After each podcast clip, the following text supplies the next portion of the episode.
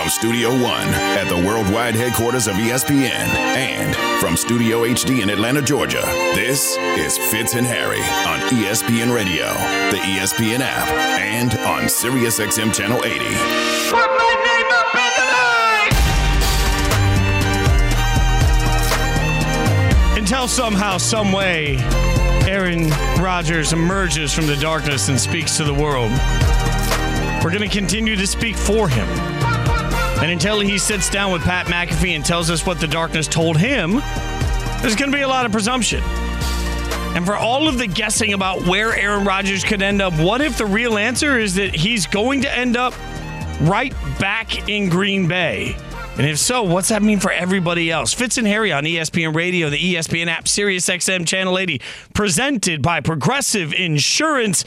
Harry Douglas, I'm Jason Fitz. You can follow us on, on Twitter at HDouglas83 at Jason Fitz. You can also watch us in the ESPN app because it is Dressed for Success Wednesday and we are dashingly good looking. But here's the thing I'm just sitting here going about my day, you know, eating my healthy food after my workout, thinking about where Aaron Rodgers is going to go because that's what all grown ass men do. And I'm just sitting here figuring out where's Aaron Rodgers going to go? What's it going to mean for the entire landscape of the NFL? And then all of a sudden, Harry, all of a sudden, Jeff Darlington, ESPN NFL analyst, just lays this little, might as well have said Fitz has been right all along, sauce out on Get Up. Check out what he said about Aaron Rodgers and his likely next destination. is a conversation I had with a very important Green Bay Packers source who quite honestly believes that Aaron Rodgers will be back with the Packers and that all of this is being overhyped. He looks at the contract that Aaron Rodgers signed last year, the commitment that he gave to the team, and believes that at the end of the day, Aaron Rodgers will be back with the Packers. Woo, toot my own horn. I've been telling you here for how long? Mr. Cleo's right. HD, there's a real question, though. Like, if this happens, then what for everybody else? Well, I, I think you know the Jets need to move faster to sign Derek Carr to their roster um, and be the quarterback to lead them, and then everything else can just fall in place that way. But it wouldn't surprise me at all if Aaron Rodgers ended up back with the Green Bay Packers. You got to remember they did not make the playoffs this season, and in the last game of the year, that's what it came down to. They lost to the Detroit Lions. The Detroit Lions. That was the team, and Jared Goff outplayed. Aaron Rodgers. Jared Goff had to go down and lead his team to a touchdown drive. Aaron Rodgers got the ball back and threw an interception.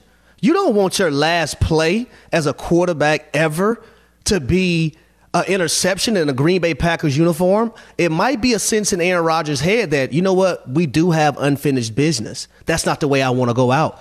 Also, Fitz, I'll bring to the attention of everyone what other organization if Aaron Rodgers decides he's going somewhere else, and granted the Green Bay Packers got to trade him, who's going to let Aaron Rodgers behave the way he's been able to behave? I mean- outside of the Green Bay Packers. No, nobody, right? Like, uh, if I make Harry Douglas already the coach of this show, the GM of this show, all right, I'm Aaron Rodgers' agent, and I come in and say, well, hey, Aaron would like to play for your team, and he would like a two year deal worth massive money. Why would you do that? Like, why, why, why would you bank as a GM? That, why would you depend your job on the ability to bank on Aaron Rodgers being reliable for you year in and year out right now? Not as a player, but as the human being that wants to go to the darkness and a human being that may or may not show up for OTAs and a human being that And may I- or may gotta, not be I invested. gotta, I gotta walk it back because I hate the word behave because it make it sound like someone's a child. Who's going to let him do the things that he does with the Green Bay Packers with their organization? Let me put it that way. Uh, and that's and that's fair. You know, I think all of this comes into the complicated conversation around Aaron Rodgers. And look, there's complicated conversations around all these quarterbacks that we constantly are trying to find a reason are going to move. And one of those is Derek Carr. You know, and when you start thinking about what it means for Derek Carr, here's the thing: I'm I'm the one that last week said, "Man, the Jets should never wa- let him out, out of the building," and, and we don't know. We don't know if the Jets talked to him and his people were like, hey, he wants to take a bunch of visits. Let's not talk turkey right now.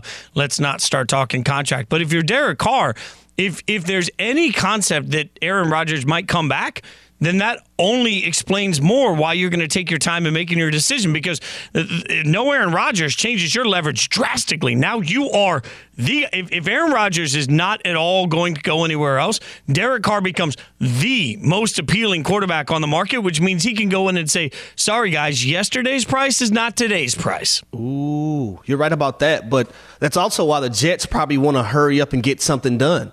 But they also should, you know, open their pocketbooks up a little bit more because you don't have that Aaron Rodgers piece. But I mean, we heard from Derek Carr's brother David Carr that he was going to take his time throughout this process. If Aaron Rodgers decides he's going back to, to the Green Bay Packers, woo, Derek Carr has a hell of a lot of leverage when it comes to any team that wants to sign a quarterback. And we all know there's a ton of teams that need a quarterback, but there are not enough quarterbacks to go around to those teams. Well, and one of those teams are the Jets. And remember, this is what Dianna Russini, ESPN NFL reporter, said yesterday on this show about the Jets' sales pitch specifically to Derek Carr. Hey, Derek, come here, be a Jet. You're going to win with us, and you're going to be a first ballot Hall of Famer. Like that, that is how confident they have in this roster in New York and they think that Derek Carr can be that good of a fit and, and, and really bring them a championship to New York. I mean, first ball, first ballot Hall of Famer. I don't know how I feel about that sales pitch, Harry. Your, your face says it all, brother. Your face is, whew, it's saying it all. Now the Jets may have took it a little too far. Sometimes we can take it too far like you was talking about, you know, someone being compared to Whitney Houston in the national anthem. You took it far. You took it too far that day. The Jets took it too far with I mean, this. Stapleton one. was in the same. Re- like, Stop. Okay. You took it too far. The Jets okay. took it too far. Okay. With, the, with, with this statement, I'm just I'm just I'm just being honest. You know, you now, and, uh, Derek, Derek Carr can do some great things with the with the New York Jets, but he's not going to be no first ballot Hall of Famer. You and I talked the made an analogy uh, earlier in the week about you know an agent, and we were talking about Daniel Jones firing his agent, hiring a new one. You had some experience there. When you're going in and hiring a new agent, which no matter what you do in entertainment, at different times you have to do that, right? If I walk into an agent and his first, the first thing he, he looks at me right now today, looks at me and says, "Man, I'm gonna make you more famous than Stephen A." I'm not going to hire that agent because I know he'll lie right to my face. Like at that point, the minute he says that, it's like, nope, you are lying right. To, if you're going to lie to my face today, you are going to lie to my face forever. If the Jets looked at Derek Carr and said, we can make you a first ballot Hall of Famer, he should have just packed all of his stuff I up. Can't trust like, you. I can't trust you. I can't trust you. We got trust issues. Trust haven't even made it through our first date and we have trust issues. Like I, I can't buy any portion of that. Like I know that Derek Carr wants to feel, I don't, I shouldn't say I know. I believe Derek Carr wants to feel valued wherever he goes. And I do believe that the Raiders didn't do a good job of that for the last couple of years, and it really has him feeling some kind of way. I can believe all of that at the same time and say there has to be some truth to that value. Because right now, if you're looking at Derek Carr and telling him he'd be a first ballot Hall of Famer, you are simply a snake oil salesman saying whatever it takes to get him in the building. And he's had a decent career, you know, over 3,500 yards on the over 215 touchdowns, 99 interceptions. Mm-hmm. I think his completion percentage is uh, above 64%. But as far as first ballot Hall of Famer, no, that's not happening. And we also got to look at his playoff success and the lack of, though. You know, he lost to Joe Burrow and the Cincinnati Bengals uh, a year ago, not this past season, but the year before that. The other time that they went to the playoffs, he wasn't available to play against the Houston Texans. Uh, but Derek Carr has done some some good things in this league, and I think he would be good for the New York Jets. I think he's a quarterback that they actually need. Uh, they need some kind of quarterback, something that's not on their roster right now, because the way those guys performed last season, uh, I, I, don't think Robert Saleh would even want his job if those guys were the quarterback starting on day on day one either. Well, and, and it only makes me think he's Harry Douglas. I'm Jason Fitz, by the way. Fitz and Harry, presented by Progressive Insurance.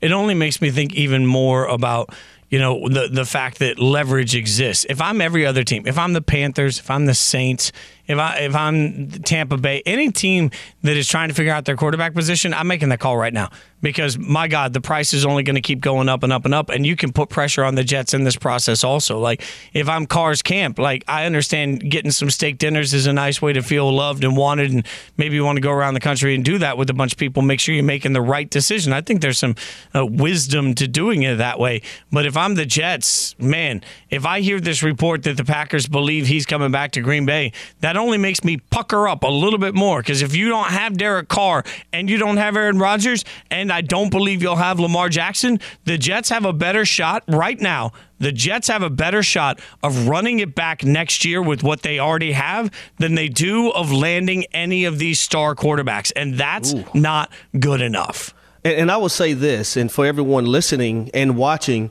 if it was if this was a year where you had about five or six solid quarterbacks that potentially could be hitting the free agent market, then that's a different ball game.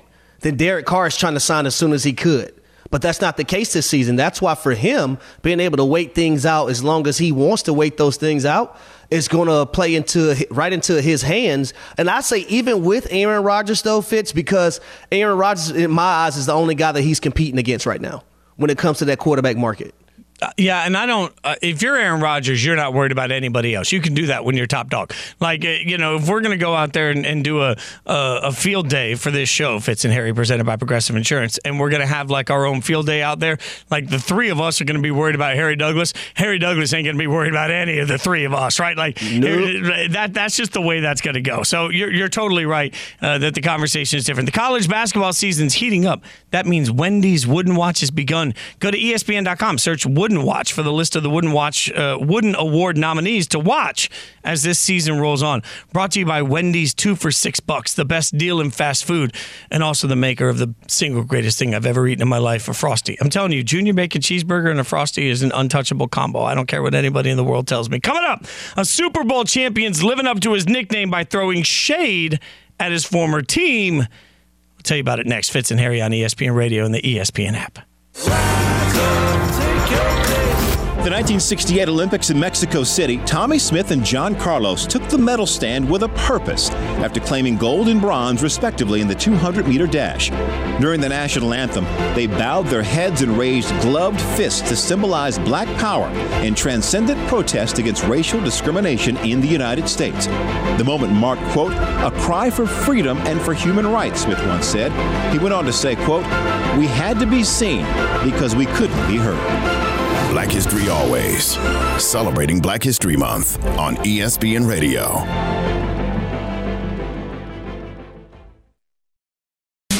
Fitz and Harry, the podcast.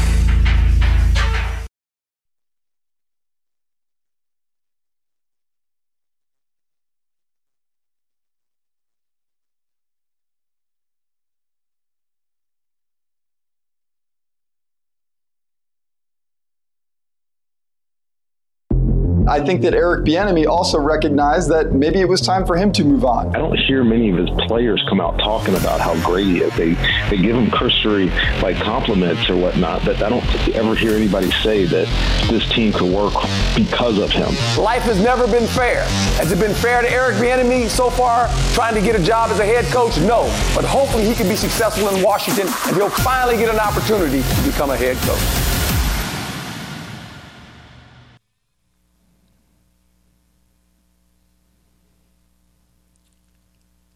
Not all commentary on Eric Bieniemy is going to be created equal. And some of it is going to have perspective that others don't.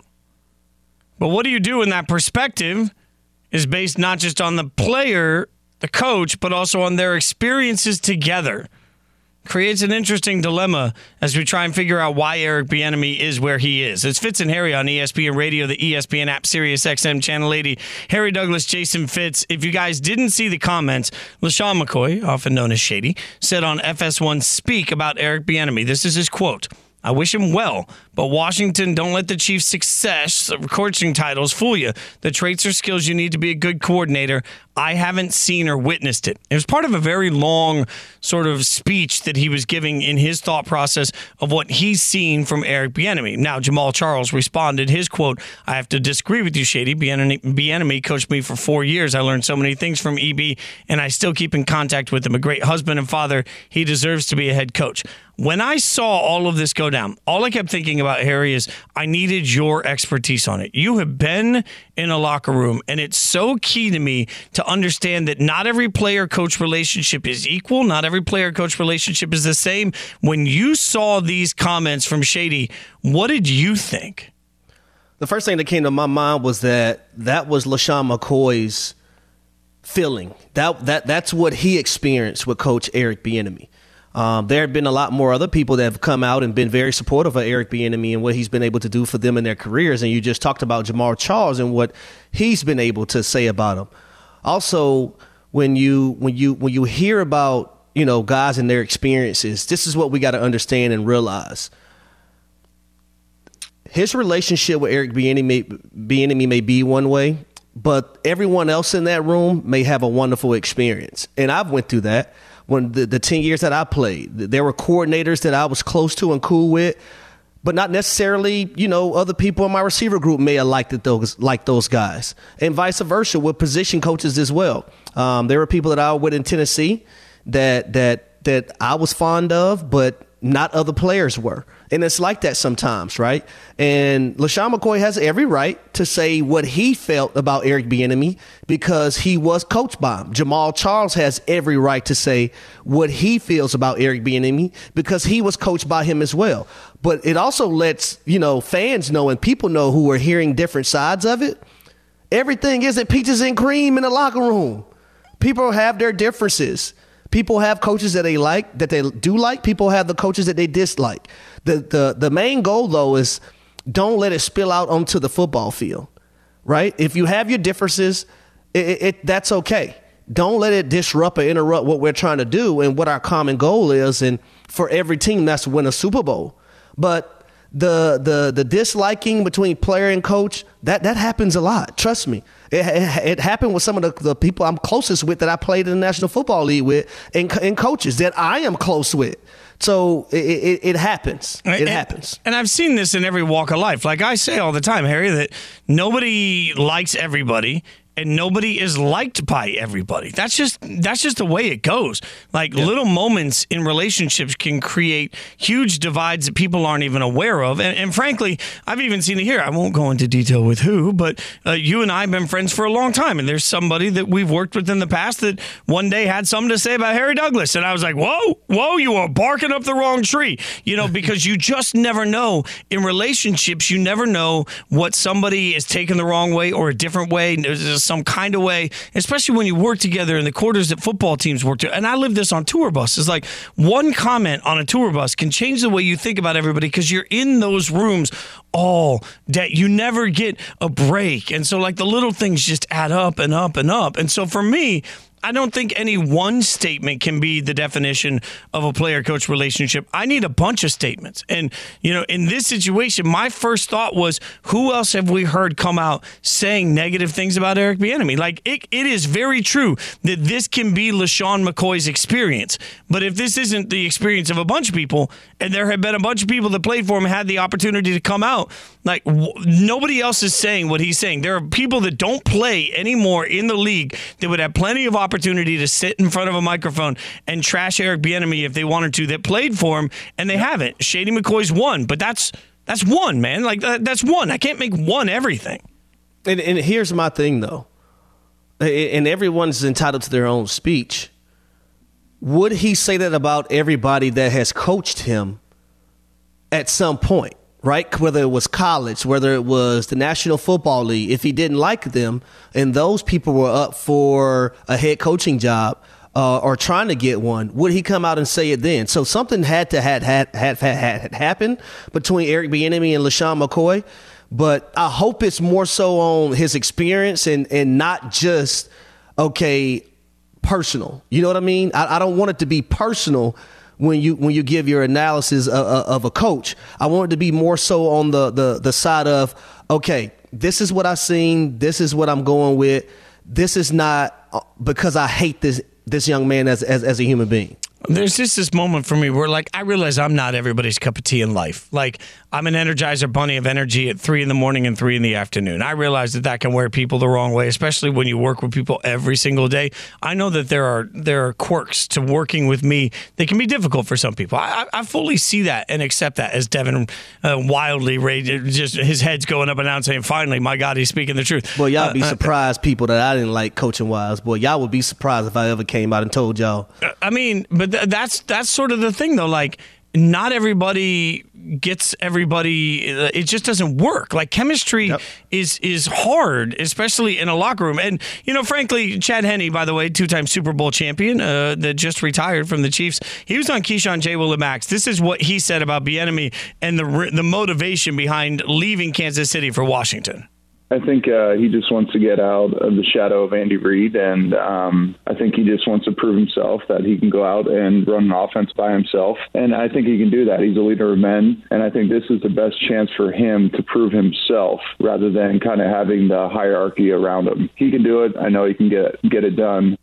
Chad Henne is no longer going to be playing for the Chiefs. He had every opportunity to say what he wants to say there. You've pointed out before Alex Smith, somebody that, you know, certainly sits in front of a microphone. He could say whatever he wants to say. And at some point, McCoy, you have to look at the past too. It, he told ESPN the magazine in 2015 regarding Chip Kelly, his quote, the relationship was never really great. I feel like I always respected him as a coach. I think that's the way he runs his team.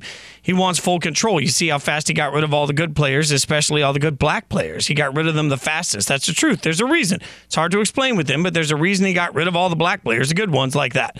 So when you look at some of this and you piece all of it together, Shady McCoy can have an experience that he feels is very authentic to what he lived in the NFL. And I can't say that loud enough. Like, Harry, I'm not sitting here saying that he's making stuff up. I'm not saying he's lying. I'm saying he's got a particular perspective of his experience. That doesn't mean it's everybody's. And he has every right, you know, to state what he wants to state because that's the country we live in, right? We have free speech. So if he feels a certain way, um, I'm not going to sit up here and fault him for doing so, but we also have heard the positive side of players when it has come to Eric Bieniemy and what he's been able to do for them. And now that he's opened that can of worms, it'll be interesting to see if other former players want to come out and say anything because he's certainly given that runway for other players to support him. We'll keep you updated on any breaking developments we get as that story continues to unfold. But in the meantime, All Star Weekend in the NBA brought new attention to the load management de- debate, but the players may have actually just solved the problem. We'll tell you about it next. Fitz and Harry on ESPN Radio and the ESPN app. If there's anything I could change about the league to make it better, probably just all the guys sitting resting. If all we do every time somebody accomplishes something is say, well, let's see it in the playoffs, then who cares what happens in a February game? I don't disagree with either side.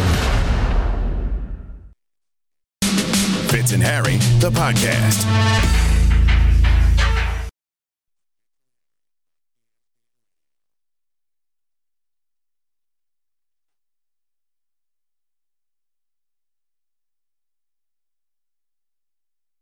If there's anything I could change about the league to make it better, probably just all the guys sitting resting. That's the only thing I probably don't like. The NBA has devalued their regular season. We've been part of that. If all we do every time somebody accomplishes something is say, well, let's see it in the playoffs, or uh, how many championships do you have, then who cares what happens in a February game? I don't disagree with either side. I, I do think that players should play when healthy, uh, but there is a happy medium you can find.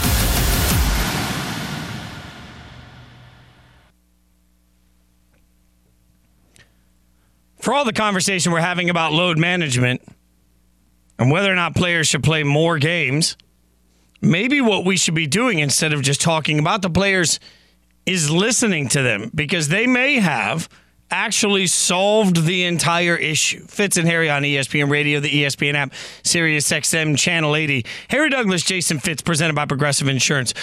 Triple eight say ESPN 888-729-3776. We want to get you guys uh, in on this conversation because the Athletic put together a poll. They they spoke to players, uh, all stars, guys in the skills challenge, three point contest, slam dunk contest. Uh, during the All Star festivities, they talked to a group of players and they floated out several different different ideas to try and figure out how players feel about certain concepts. One of the things that they threw out to players was how many games should a player have to play to be MVP? Now, there were votes of anything from 62 games uh, to 82 games. And that's where this really gets interesting because 82 games, every single game was on the list. DeMar DeRozan said all of them, 82, minimum 78. And as much as I roll my eyes at that, uh, the concept of that, Harry, there is some truth to the fact that in a world where contracts and greatness are often associated with the awards that you get, tying your eligibility for a regular season award to how many games you play would be a tremendous way to incentivize great players to be on the court more. The only difference is you do have those injuries that do occur to those players. Um, what's the number of games uh, in order for these guys to be eligible? For you know the MVP award. I don't think it can be 82. That that's that's crazy to me. Um, I don't think it can be 75. I also think that's crazy to me. This 82 game season, and if something arises and puts one of these players in a position to where they can't go out there and play and perform due to injury, are they supposed to be penalized for that? Now, I mean, didn't we do that in the NFL though? Like, because it feels like the number of times I heard Jalen Hurts would have been the MVP if he didn't get hurt. Isn't that in some ways just doing the same exact thing? Like, if all he would have had to do was just put himself out there on the court, on the on the field, he wins the MVP. But that's a 17 game season though, so it's it's it's kind of it's kind of hard to say it football wise because those two games were significant losses in Jalen Hurts not being there, and we did see how valuable he was to his team. So that should have been taken in, in, into account.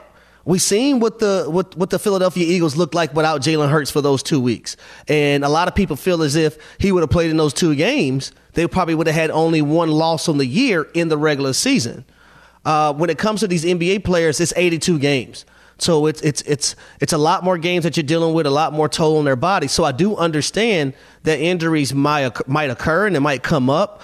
It's just a what's the number of games in, in order to make this go into effect? What, what's the logic behind the games that that they're that they're looking at? Well, and I think where it gets complicated too is like the, this is anytime you make a rule, I believe you got to make a rule understanding the worst case scenario. Like, yeah. how will this rule, rule get butchered? Who will yell and scream if it's if it's put in place? I can already hear in my head somebody that comes out and gives us a historic 60 games, the best games you've ever seen in your life. But early in the season, they were injured, and now they're simply not eligible for the MVP award. Like that would be something people would yell and scream about, right? Like, so yeah. there is an optics portion of it, but I do wonder if there is some some level of being able to to find some in between number. You know, Ty- Tyrese Halliburton, who was part of this uh, survey for the Athletics, said, "I don't think there should be a requirement. I think it's overblown. I think the idea of having to set a game minimum amount or whatever, I think it's dumb. If this guy gets hurt, how can he control that? And if he's the best player in the league that year, having the best year,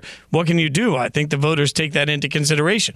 Logically, I think that's very true. But if we do think that a small incentive to play could come by having a minimum number of games. Is it in fact worth it, even if it takes somebody out of consideration? The thing is, who is going to be taken out of consideration? Right? Because now, if we're talking about a LeBron, if we're talking about a Kevin Durant, if we're talking about one of these big name players that drive, that can drive a small market team to, to, to have some relevance, then I don't think that'd be good for the NBA. Uh, it's yeah, it, it's it's interesting to me because you know there there I don't know what the number is, right? Because because look, look, let, let me bring up scenario. Let's just say hypothetically next year you have Jokic gets injured, you have Embiid gets injured, you have KD. I'm just saying hypothetically, you have LeBron, and all these guys miss ten plus games. But we know these guys are MVP caliber. What position are you putting the NBA in now? Uh, yeah, you're right. You're putting the NBA in a terrible position, and then we're going to start to qualify MVPs. Like that's what you don't want is you don't want five years from now to be having a debate about a winner of the Defensive Player of the Year award, saying, "Well, he only won it because due to injury." Yeah, somebody else couldn't. right, and that's what's that's what's even Bam Adebayo, who was also part of this survey, said if a guy plays 50 games, but he's the best player in those 50 games hard to justify not giving it to him. Like this becomes a really curious like it's it's a way to incentivize. It's almost like and I don't know how you do this, but it's almost like I wish there was a a tick like a bonus, like when you were in high school and, there was like a bonus uh, extra credit that you could get on a test. I wish there was a way to give extra credit for playing more games without necessarily having to dock if you don't play enough. I just don't think that there's a system that can be created uh, that does that. Evan, the producer extraordinaire, uh, raised your hand. I don't know why. Apparently, raised. I said high school and immediately immediately because he's like four foot two. he raised his hand. All right, Evan, uh, what do you have in the back in the fourth grade section? Yeah, no, I, I actually like do. You say this, but do people do players care? Like we keep talking all the time about championships in the NBA, and LeBron doesn't have as many as Jordan, and Kevin Durant only has two, and all that. Like, do players care about the MVP enough, or is it all about the championships? Like when Giannis won two straight MVPs, all he talked about was, "I don't really care. I want to win the championship." So, do players care enough about the MVPs to push forward and play more for that award? Uh, I think financially. Contracts. Yeah. Certain things in, in, in these players' contracts, if they win an MVP award, um, I, will I'll tell you, me personally, being a former, you know, professional athlete, I, I would prefer a championship over an MVP award any and every day because since you've been a kid, since I was four or five years old, that was the goal is to win a championship. Uh, but also, you do want to be recognized for your individual play. I'm pretty sure Jayson Tatum wants a championship, but on top of it, I'm pretty sure he wants to win an MVP award of the National Basketball Association. The Athletic did an article on Jordan Poole's contract. Poole will make an extra million dollars if he wins MVP. He makes an extra million dollars if he wins Defensive Player of the Year. So you start to think about what those mean. That's where it becomes interesting. However, there is another incentive in Jordan Poole's contract that could also be part of the answer that the league could adopt. I'll tell you about it. Uh, plus, we'll take your calls. Triple eight say ESPN 888-729-3776. Should there be a minimum number of games in the NBA that you got to play to win their awards? Triple eight say ESPN 888-729-3776. We'll take more of your calls, and I'll tell you the one contingency that is sitting in Jordan Poole's contract that could also save all of this. Of course, are your wiper blades chattering, skipping, squeaking?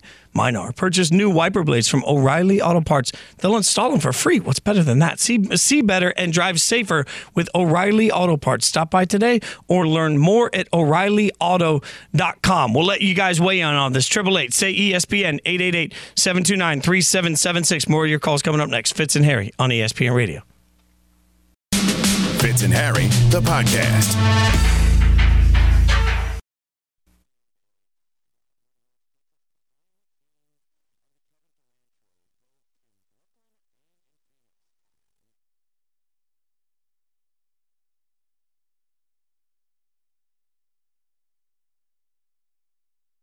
Jason Fitz and Harry Douglas are Fitz and Harry. Man, they, they ticked you off, huh? I mean, they ticked you off, my man. I, that, that- I'm just saying, like, let, we make these things so complex. Like, Uh, but I, I love the fact you said it with your chest too. Like you, you said it with your chest. you know what? I'm out here. I'm just out. I'm, oh, oh my God. I'm out in these streets now. That's what's happening. I'm out in these. I'm out here. He said I'm out here. Oh my God. I'm out in these streets. Please I clip that off.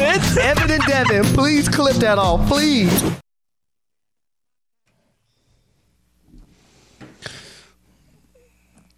What if winning a post winning a regular season award in the NBA was tied to how many games you actually played that season? Sounds crazy, but it's something players were surveyed on by the Athletic. And the response was interesting. Fitz and Harry on ESPN Radio. Harry Douglas, Jason Fitz. We are presented by Progressive Insurance.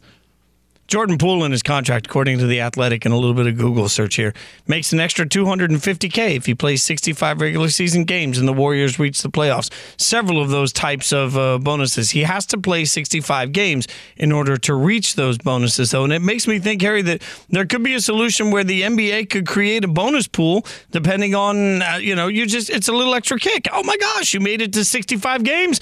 Here's an extra few million dollars. It could be a way for the league to incentivize guys that you know may want to take a load management day, but also kind of want to go out there and get them a nice new truck. But you something. know, you know what's crazy about that is that, and, and it's sad I'm about to say this. That two hundred and fifty thousand dollars to them nothing is nothing. You're right. Like it would it would have to be way higher than that. But I'm still on the side of uh, why are we incentivizing people for doing what they're supposed to do? Like, Doing to their- show doing up their and- jobs? Yeah. and do the job. Yeah. All right. Well, let's get to the calls. Triple eight say ESPN. You're so right about that. What about a, a perfect attendance award? Triple eight say ESPN. 888-729-3776. Paul in Rochester. Thanks for calling the show, man. What you got? Well, I was just uh, thanks. Love your guys' show. Thanks. Um, you know, I grew up in the era of Michael Jordan, and Michael Jordan didn't take any days off. And imagine the amount of money he would make today. I'm thinking that maybe MVP they put a percentage of games they might have to play in order to receive the MVP, maybe 80% of the games of the year, something like that. And I also love the idea of putting incentives in the contracts for playing a certain amount of games. I mean, all jobs have that. My job has that. That you know, you don't take days off, and then at the end of your career, when you retire, you get X amount of dollars in your contract. What do you think? No, well, oh, well, hold on, Fitz. Yeah, I was gonna say I don't have that in my contract. That's what I'm saying. Like, we got to hit up Mark and Sean. We, Um, we got, we have to. Like, hold on now. We're gonna have a, have a long conversation with our with our agent. My, Harry and I got the same agent. We're gonna have to have a long conversation about this one here. Like, uh, you know, I, I think it's funny though. If anytime somebody says, "Well, Michael never missed a game," other than when he was playing baseball, uh, unless of course he was not actually playing baseball and just wasn't allowed to play basketball because he really bet on the NBA. Nobody wanted him around the league. Like, none of us will ever know. Also, like that, it's a little bit. Your grandpa probably working at the factory didn't get as many days off as you do, or working nowadays. Like uh, paternity leave didn't exist for people. I guess we shouldn't do that anymore. Uh, maternity leave for a long time. You know, my God, if you were a woman and you got pregnant, they just fired you. So I guess is that the, like where do we draw the line? Like the world changes. I don't really care what a basketball player in the '90s did or didn't get compared to a basketball player in 2023. Good God! All right. Well, well, well, I'll say this, and, and, and it's a difference. Like the game is played differently now, but I will say this: the mindset of players now isn't the mindset that players had back then. Though the mindsets are different. Yeah, and rightfully so. Like th- th- things change. You know, you have to innovate, and you know the the we have the internet is at a whole nother level. We used to have to dial up stuff back then when I was coming up, but. But it is what the, the weirdest thing to me is that every other thing, and I know we got to take calls. I'm on a soapbox for a second. Why is it in everything we do in the world, we want better for our kids other than sports? So you want like you want your kid to have to outwork what Michael Jordan did because that was the standard he set. Like to me, if if they're looking at it and saying this is the way the world works at this point, I want my kids to be able to go out there and succeed. Like why do we want everything to be more difficult? Like this is the, no different than football fans that sit there and say, "Well, in my day, they allowed that." Cool, and now we got people's brains rotting. Like maybe, maybe figuring out better ways isn't the worst thing for all that uh, Devin's But I- got his but hand up. Why do we got our hands up? But, Go ahead. but, but I would say this because I mean I, I just recently retired the 2017 2018 season. Fitz, I practiced with the flu, bro, like the flu, like literally, like I wasn't missing any. If if I was gonna miss something, it was gonna be because something is broke. I had a torn ACL or something was really really wrong with me. That's not the mindset of players nowadays, and you know that. And, but you also got that dog in you, right? And like, like I, I was saying the other day when we were talking about my music career, I remember one show where they put a bucket next to me, and in between fiddle solos, I just leaned over and was like, "Bleh," and then I got up and I kept playing. Now, was it a, a horrible, horrible ninety minutes for me? Yeah, but that was my job, and I took, I, for me, I took it seriously that people paid money to come see a concert, right? Like you and I show up to this show every day, no matter how we feel, no matter what we're doing, because this show is important to us. Like you either got that dog or you don't have that dog. But if you are athletically gifted enough to make it in the NFL and you don't have that dog, then I, I mean, good on good on you, I guess. I, like it just doesn't bother me the same way it bothers so many people. And, like and, and, and, I, and I want all our callers to, to hang on. We're, gonna- we're going to get to you at some point, but I will say this. My, my last year in Tennessee, right, the first day of training camp, I'm out there catching punts.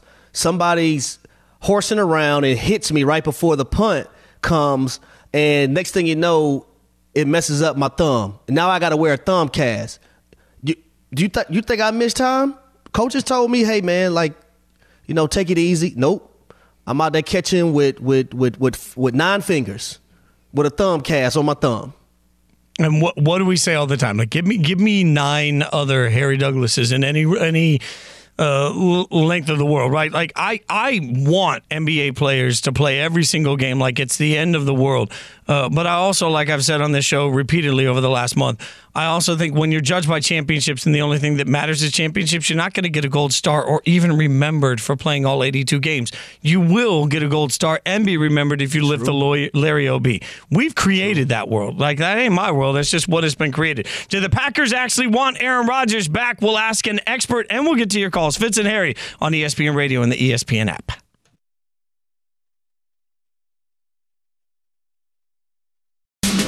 Fitz and Harry, the podcast.